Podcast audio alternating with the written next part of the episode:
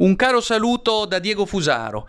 A comporre un libro nel bel mezzo della crisi epidemiologica e nel tentativo di chiarire cosa verrà dopo non è soltanto il ministro Speranza, che peraltro ha fatto ritirare, lui o l'editore, il libro, anche perché pareva curioso che un ministro impegnato in una lotta senza quartiere al virus trovasse il tempo per comporre anche un libro, ma vi è anche Papa Bergoglio che adesso sta pubblicando eh, in Italia e non solo il suo libro dedicato al Covid e al post pandemia.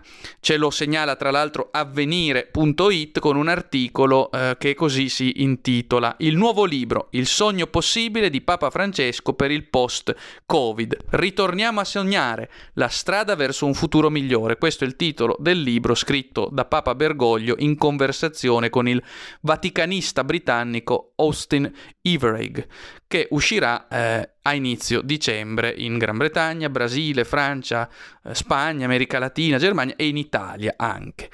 Eh, è curioso da quel che apprendiamo, il libro non è ancora uscito, quindi non l'abbiamo letto e diciamo subito che non possiamo giudicarlo, dato che non è ancora uscito e mai si può giudicare un libro che non si sia ancora letto. Ci limitiamo quindi a svolgere alcune considerazioni su quanto anticipa avvenire.it nel suo articolo e ci riserviamo un'analisi più dettagliata quando il libro sarà disponibile e avremo modo eventualmente di leggerlo.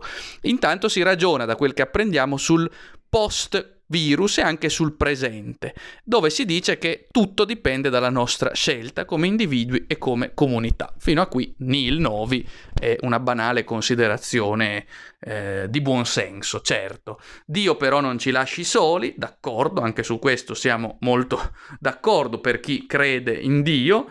Eh, benissimo, il credente faccia riferimento anche a Dio, è più che ragionevole e eh, naturalmente quello che eh, ci domandiamo è se ci sia una riflessione anche sul ruolo della Chiesa.